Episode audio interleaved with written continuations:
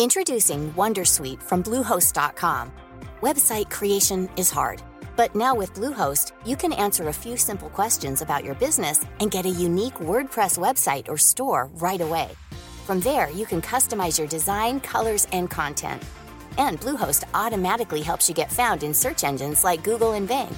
From step-by-step guidance to suggested plugins, Bluehost makes WordPress wonderful for everyone. Go to bluehost.com/wondersuite. Hi, I'm Danielle Radojcin, and welcome to this episode of My Big Idea, the podcast from ASOS which brings you weekly career inspiration. This week, I'm talking to author Lisa Owens. In 2013, Lisa left her job in publishing to do a master's in creative writing at the University of East Anglia. Her debut novel, Not Working, has just been published by Picador. So, what does it take to get a novel published? Here's Lisa's big idea. Hi, Lisa. Hi. Thanks so much for doing the ASOS podcast. Thank you very much for having me. Um, we're here in the really beautiful Pan Macmillan offices in central London. Um, and we're here to talk about your debut novel, Not Working. Um, first of all, why did you decide to write a book? um, well, it was something I think I always wanted to do ever since I was little. Um, but then um, over the years, I, I, did write a lot when I was a child, but then kind of over the years, things got in the way. Um, and, uh, you know, at school, I just kind of, it just, I, you know, I, I, was always a big reader, but the writing side just fell away. Um, and then I, I, think there was also part of me that felt maybe, you know, who am I to do it? And what right have I to kind of put a book out there? So it took then a few years to kind of really get up the confidence to do it. Um, and I worked for six years in publishing, so I was kind of quite well placed then to um, to make that change. Um, but yeah, it came from sort of spending that time working and having an income and all of those kind of good things about having a job. And then I got to just hit a point where I thought, do I want to kind of progress in this or do I want to, um, you know, try this thing that I've always had a hunch I want to do? Um, and so I. And so, what was the thing? So, how did you do it in terms of, had you saved up some money? Because I know that in a way that that mirrors something that sort of happens to the protagonist in yes, the book, isn't yeah. it? She leaves a job at the beginning yeah. in order to pursue or to find out who she is. Yes.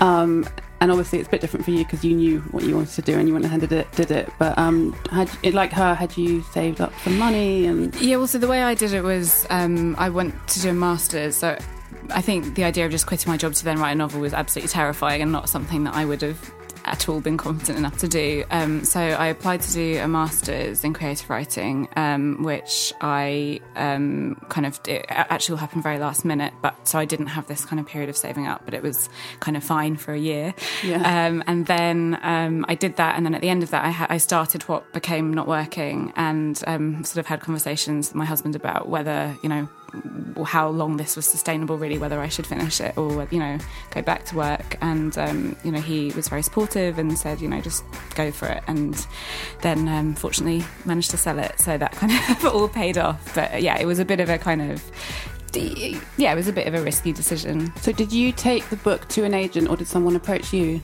Um, so I sent um, about, I had 15,000 words of it at the end of my master's, and I sent it to somebody who was a friend and slash ex colleague um, from the world of publishing, and I because I didn't really know because it's in this, these vignettes, and it's at the stage that I brought it to her, it was definitely not a novel. It was this kind of collection of stuff, really. Um, and so I sent it to her really just to see whether it was total insanity or whether it could have any kind of other life. Um, and she took it and just really liked it and said, I think you should develop this and I would like to represent you. So I was incredibly lucky that she kind of was so passionate from the outset. Um, and yeah, she then set me a lot of deadlines that I did fail to meet many times. Um, but having that kind of, having someone on my side and, and really pushing me was, was crucial in getting it finished. And did you? How do you go about actually writing the book? Do you sit there and go, right? I'm just going to write a chapter today? Or do you plan the whole thing? Or do you just set yourself a goal and then hope you're going to get there at some point? What's the process? Um, it's a lot of the hoping I'm going to get there at some yeah. point. Very little on the, you know, lots of writers have um, got, you know, word count limits that they'll say every day I'm going to write a thousand words or 2,000 words or even 500 words. Um, that, like, the way I write is very kind of painstaking and painful in that I edit as I go. So um, I would often end up with fewer words at the end of the day than I started with, which is kind of awful when you're right in the thick of it and don't know if it's actually ever going to get finished. Um, but yeah, it was kind of really just quite an instinctive process and just thinking like, you know, if this if this is meant to be, you know, if that doesn't sound too kind of, um, I don't know, pretentious, but if if it's going to be a novel, then it will kind of hopefully find its course, and I just have to kind of work with that feeling. And the subject matter. Do you want to explain a bit about the st- what this? Kind of give us a brief synopsis. Yes, um, I should actually be a lot better story. than this by now than I am. I find myself doing lots of kind of vague Yeah, I hand was going to do gestures. it, but I think you probably know better than me. Okay, well, well, we'll see. Um, so it's about a young woman named Claire Flannery who has a job um, that she's been in since graduating, and that she kind of has this niggling sense that she maybe should be doing something else, but she has no idea what. So she quits her job in an, an attempt to find out, but then very quickly finds out that she really lacks any sort of impetus to pursue it in the way that she she thought she might. So, you know, she had these grand visions that she was going to be, you know.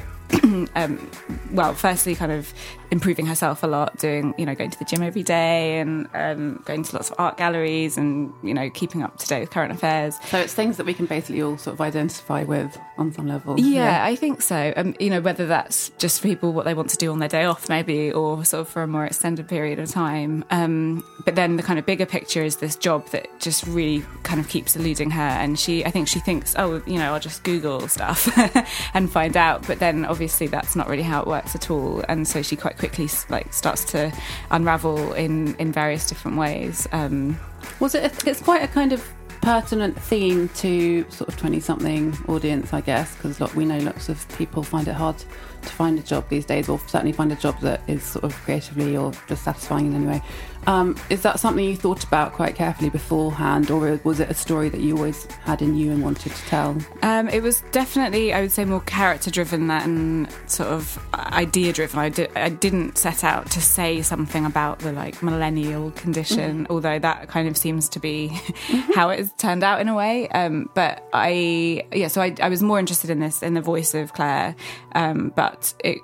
I was also kind of aware at the time I was writing it that lots of my peers were going through sort of career crises and questioning things. And, you know, I think kind of as you get, get to, well, you know, having done a certain job, you know, job for a certain number of years, and then you're sort of getting towards 30 and beyond, and you're thinking about having a family. And I think all those pressures are, you know, particularly on women, but on, on everyone really. Um, and that was something that kind of, because this voice was somebody who was lacking direction and seeking it, it, it, it seemed to marry quite well with that theme of work and career and purpose. And tone of voice, um, is that something that you worked on and thought about before, or was it something that um, developed as you wrote the book, or was it something your agent told you that you thought you should, you know, pitch it in that kind of way? Because when I was, you know, I know I read that, that you know, it's had some comparisons to like Bridget Jones, and when I read it, it feels sort of similar. There's bits of like I think of like you know, Caitlin Moran, Zoe Williams type journalist. It's that kind of, it's very humorous and witty and fast paced, like deadpan. Um, how did you arrive at your tone of voice? Um, it was something that actually just came in a way that I really didn't expect. And a lot of the stuff I'd written before was nothing like this book at all. It was much more kind of mannered, probably quite kind of um, sparse and definitely not contemporary in this way. Um, and so it really took me by surprise. But it was just these kind of I had these bits and pieces in my computer of like observations and stuff I'd been you know noting down on my iPhone and stuff, and um, and they all kind of did share this tone. So, um, can I just ask, yeah. Writing observations down, was it something you've just done over the years thinking, oh, I might write this, I write this down in case I write a book at some point? Or was it just something that you started doing when you knew you were going to write a book? It was it, it that habit kind of jumped up a degree when I was doing my masters and I was writing a lot and so my eyes were open in a kind of different way to how they had been before um, and I think I think you do see things in a different way when you're writing and I remember like quite early on in my masters saying oh like a lot of writing fiction just feels like um, unfunny observational stand-up comedy. Yeah, right. um, and and so that kind of it just became a bit of a habit. And then when I kind of went back and looked at this kind of collection that I had of them, I thought, oh, these are kind of all in a certain voice, and um, and you know, who is this person that kind of could, could come from these? Um, so yeah, I, I definitely didn't sit down and think, right, I'm going to try and write something in the manner of Bridget Jones or you know, Mm, Caitlin Moran. It just kind of did come out this way. Um, so you wrote the book, it was finished, and then um, the agent took it to to publishers. Yeah. And I read that it was the subject of a quite drawn out bidding war. Tell us about how that happened. Um, well, it will, yeah, it seemed like it's a bit of a whirlwind to look back on. Um, yeah, my agent sort of snatched it out of my hands because I think I could have just gone on editing it forever. Was that Um, because she just she thought it was so amazing? Or was it I think she just, thought it was waited long enough for it, thought it was Right. finished, and and I think because I do edit a lot, I think by the time I had finished, it was in you know a sort of readable state at least. Um, so that was a kind that kind of cut out the lengthy like edits process that you might have, you know, if you work a different way. Um, and then yeah, she sent it out, and um, and people responded in a way that I really just hadn't expected at all. Um, and it was How long did it take, by the way, from start to, to finish? write. Writing, yeah. So from the moment I first wrote it to the moment that my agent sent it out was 18 months Hmm. Okay. full time. Um, Wow. A lot of that was waste procrastination. Like, I mean, a, a lot of time. Like 2014 was quite a kind of dark year for me of just think, you know, of sitting, trying to get it going and, and failing quite Dark because you were trying to get the book written and couldn't. Yeah, that way. exactly. And kind of felt like I, you know, had done, you know, taken this kind of risk and, you know, there was absolutely no end in sight. And it just, I kept kind of missing, missing, missing deadlines. And So is um, that?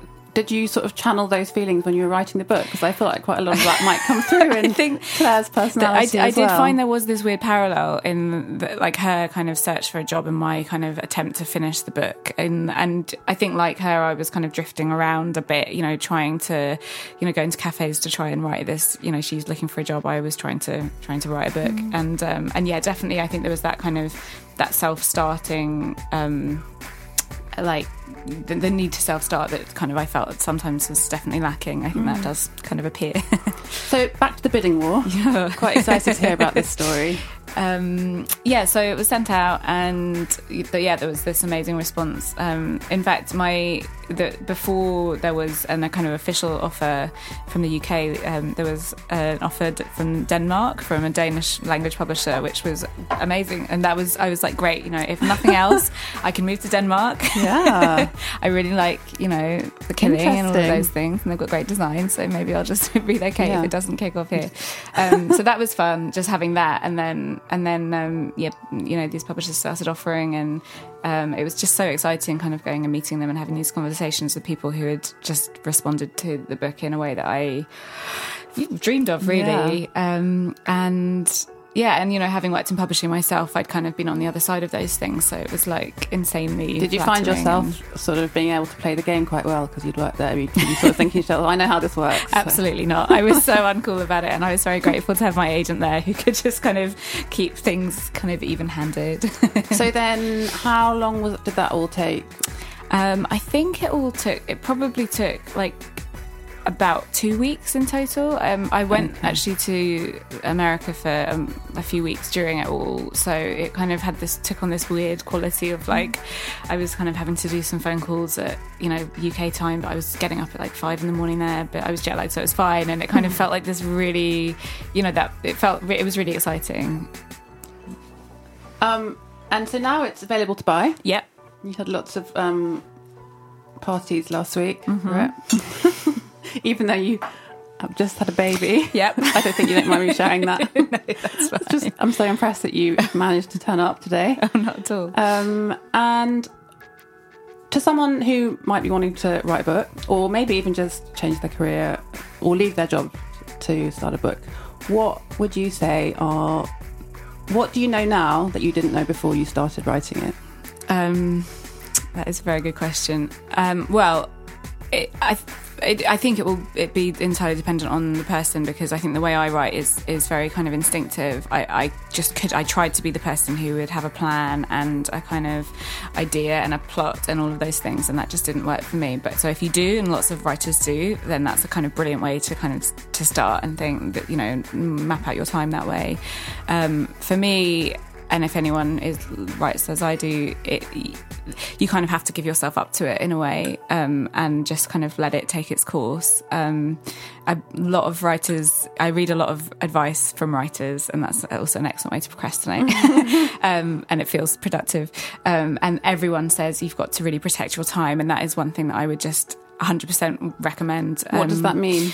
So, I mean, because I didn't have like a traditional job, lots of my friends were like, "Oh, great, come and meet me for lunch, meet me for coffee," and all these kind of you know freelance friends who would you know have have other things on and. I just I did that for ages, and then I was suddenly like, well, that just takes you know it takes me an hour to get there. Then I have an hour of lunch with them. Then it takes me an hour to get back, and that's three hours. And then you know, then I kind of get home and make a cup of tea, and but the whole day is gone at the end of that. So I just really started having to clamp down on that and be really strict. And it felt ridiculous because you know I was doing this thing that I didn't know if anything was going to come of it, but at the same time I had you know I did want something to come of it, and I had to do it. So um, so yeah, it was kind of really hiding away and being a bit of a hermit for quite a long time. Where were you writing? Um, I started writing at home. Um, I wrote in my kitchen, and it was great to begin with. And then I started, I, you know, days would go by where I wouldn't see anyone, and it would be a little bit.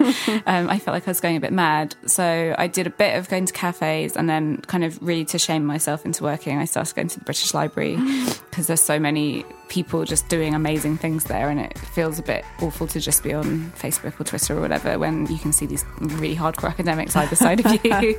Um, and that really did actually help me produce more.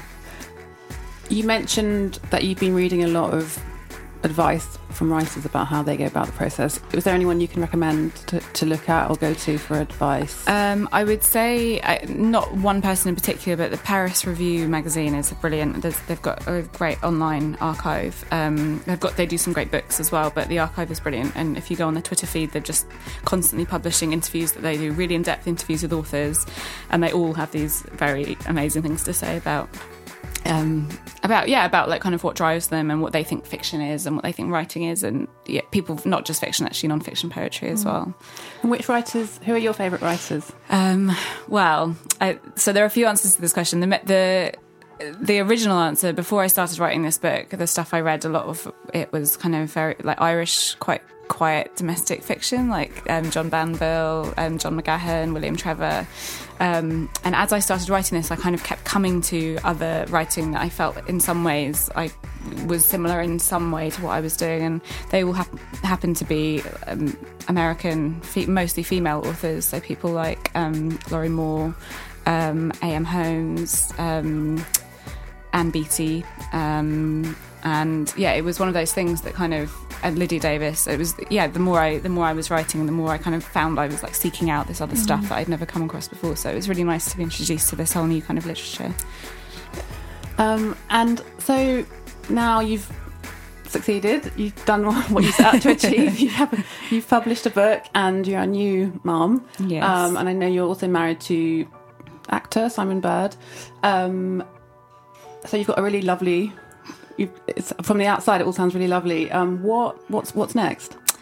Well, um, I would love to write another novel, um, but at the moment don't have a great deal of time on my hands. Um, so the plan is that I will kind of once things have settled down a bit and. You know, once um, the baby's a little bit older, that I'll be able to kind of figure out how Once to manage had some sleep. yeah, exactly.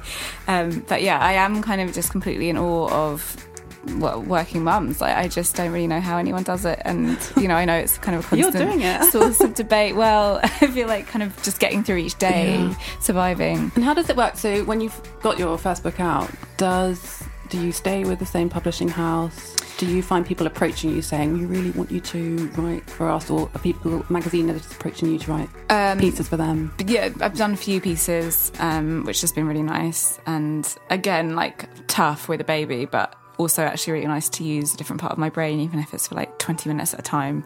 Um, and and yeah, I mean, if if as and when I write another book, I mean, yeah, I think that just that will that will happen, and Um, and just before we finish, do you read your own reviews? Um, I set. I started off by saying I wouldn't, but it, they're quite hard to avoid because Yeah. people tend to send them to you, Yeah. and, and even if you, I mean, maybe they don't send you the terrible ones. I think they probably don't, but um, they do send you ones that are broadly positive. So uh, yeah, I do, but I um, I am trying to be. I'm definitely not reading comments under anything that's Yeah. got comments on it. That's my. That Have you is my found that people? Um, I, you're really active on Twitter. I've been, you know, your Twitter account's great. It's really fun to follow. Thank you. Um, have people been commenting, tweeting at you more than they were? uh, yes, Yeah. yeah. and so far in a very nice way. so That's a good sign. Yes. All right. Well, thanks so much, and good luck with it all. Oh, thank you very much. That was Lisa Owens talking about her big idea. Tune in next week to hear the next My Big Idea and check out previous episodes on Acast, iTunes, or your favourite podcast app. Bye.